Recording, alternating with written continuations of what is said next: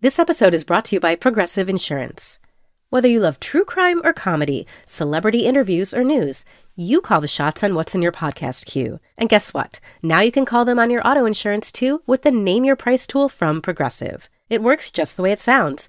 You tell Progressive how much you want to pay for car insurance, and they'll show you coverage options that fit your budget. Get your quote today at progressive.com to join the over 28 million drivers who trust Progressive. Progressive Casualty Insurance Company and Affiliates. Price and coverage match limited by state law. Listener supported. WNYC Studios. Hey, Lulu here. Whether we are romping through science, music, politics, technology, or feelings, we seek to leave you seeing the world anew. Radiolab adventures right on the edge of what we think we know, wherever you get podcasts. This is the New Yorker Radio Hour, a co production of WNYC Studios and The New Yorker. This is the New Yorker Radio Hour. I'm David Remnick. In 2002, The New Yorker first published a short story by Tessa Hadley. Titled Lost and Found, the story described a friendship between two women who had been close since childhood. Hadley's fiction is often consumed with relationships at this scale, tight dramas close to home. But within these relationships, she captures an extraordinary depth and complexity of emotion. The New Yorker recently published its 30th story from Tessa Hadley. That's more than any other fiction writer in recent times. She spoke recently with our fiction editor, Deborah Treisman.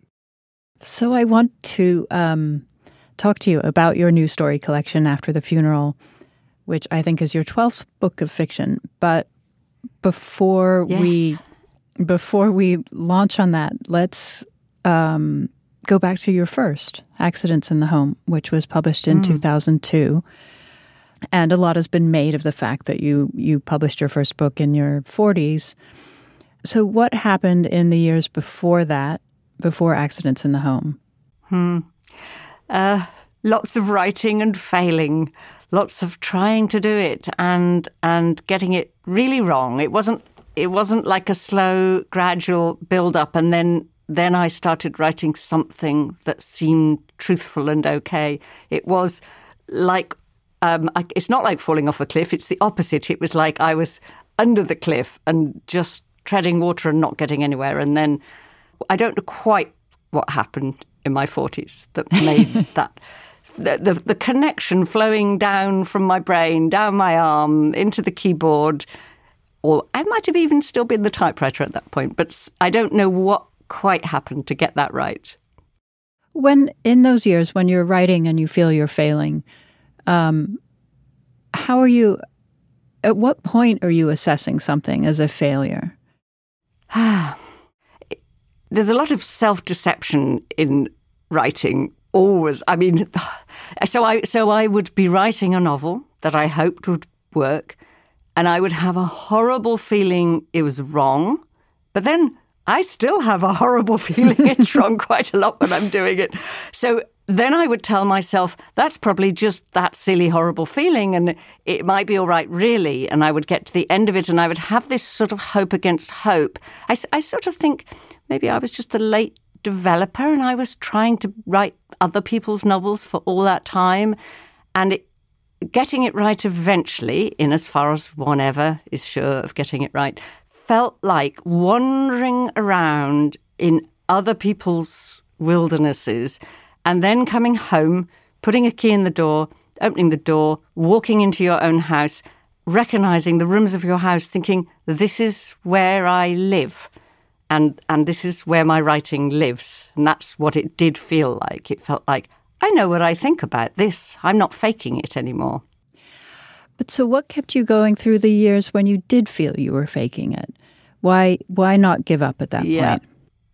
a sort of a just a the strangest insanity, really. Nothing good, nothing virtuous like perseverance or strength or will. So that desire so awful. It wasn't nice. It was so awful that I sort of almost felt I wasn't properly alive unless I could write, which is absurd, lunatic, but that was what it was. And so I- each time I would fail and I'd think, that's it, do something else, be a nurse, you know, mm-hmm. love being a housewife, uh, whatever.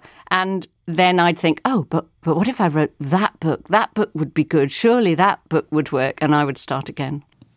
Well, you know what impresses me over and over in your writing is the understanding that you have of your characters' emotional and psychological lives. And I often have that sort of Alexander Popian feeling, you know, that it, what oft was thought but ne'er so well expressed, where yeah. I've had this feeling, never put it into words, um, and there it is on your page. So I wonder, you know, I wonder often how you get so deeply inside your characters and are able to both know what feelings they're having and to mm. express them with such clarity. Uh, I, I mean, I would think it relates a little bit to to fantasy and to to being very impressionable. And I can remember as a very little girl, I had we were quite odd. I had there were three friends, and we just played out fantasy games every day in the playground, and if we came to each other's houses, and they would they would be like acting. We would be, you know, the governess with the naughty children, or the kidnapped by pirates, or or um, we were three women who lived. This was one of some of them were long running. They were kind of soaps rather than short stories. You know, we would we would we were three women who inexplicably, with no men involved, had children, all named, all ages and everything, and we lived on an island and we had to row to get shopping and things. And all of all of us had personalities that were not our actual personalities. Hmm. So yeah, writing draws on empathetic, imaginative faculties which feed into fantasy and then they feed in in a more ordered and disciplined way into fictions and paintings and films and so on. The writer Tessa Hadley speaking with Deborah Treisman, fiction editor of The New Yorker. This is the New Yorker Radio Hour. More to come.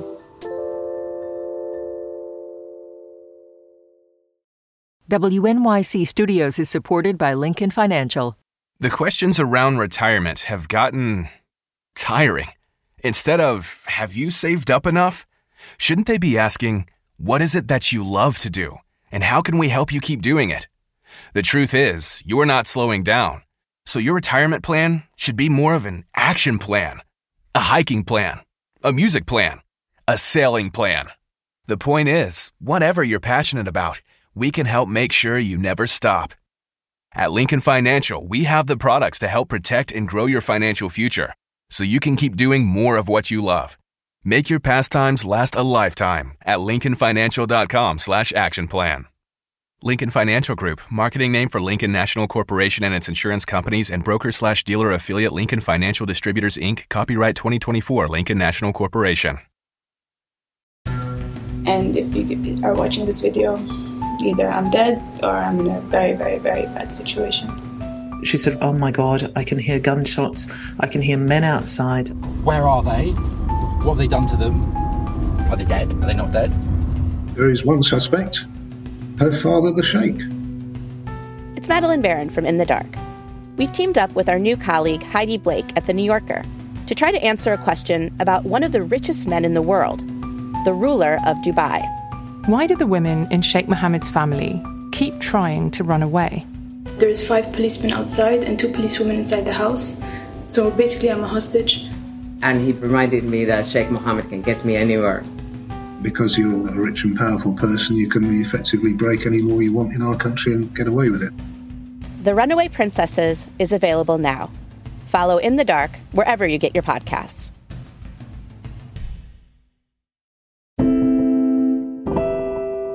Well, I'm thinking now about um, a specific story that is in the collection. It's the last one in the collection called Coda, um, yeah. which very much takes three characters, I suppose, two two main characters um, at a specific enclosed time in their lives, and uh, mm. and sees what happens in that in these few weeks. Um, yes. And I think you were going to read a short passage from this story. Yeah. So maybe we'll do that now. I'd love to. It was three o'clock on a November's afternoon, and I hadn't turned on the light. Already the air outside seemed blue with evening. The wilted shrubs in the front gardens and the double row of parked cars were desolate, shrouded in cold. I thought at first that there was no one out there. I treasured these passages of astringent solitude stolen from my day. Then I saw that I wasn't alone after all. A woman was standing beside the wheelie bins in the paved front area next door, smoking a cigarette. I hadn't noticed her at first because she stood almost directly below me. I was looking down now at the top of her head into the thick mass of her black hair. Her back was more or less turned to me. She couldn't possibly have seen me, and I'm sure I'd have been invisible to her anyway, even if she'd chosen to look up behind her. The window panes would only have reflected darkness. Nonetheless, I took a step away from the window, which was steaming up from my breath on the cold glass. This woman's character seemed strongly expressed in her physical presence, with her shoulders tensed and her head held back defiantly as if she expected to be challenged. She flaunted her cigarette, wrist angled coquettishly, turning her face away to blow out smoke. Her black coat with its fake fur collar was shrugged on against the cold. Beneath it, she had on a white housecoat like a nurse's uniform, which made me think she must be some sort of carer for the old man next door. We didn't know him very well. We'd spoken to his grown up sons going in and out. I'd offered to do shopping for him, but they said they could manage. I guessed that this carer was pent up like me, bracing herself for a return to the daily, perpetual work of kindness. She sucked on that cigarette thirstily holding her right elbow in her left hand, left arm clasped tightly against her body. When she'd finished, she ground out the cigarette end under her heel. Before she went inside, she cast one quick look up at our window, which made me start back again.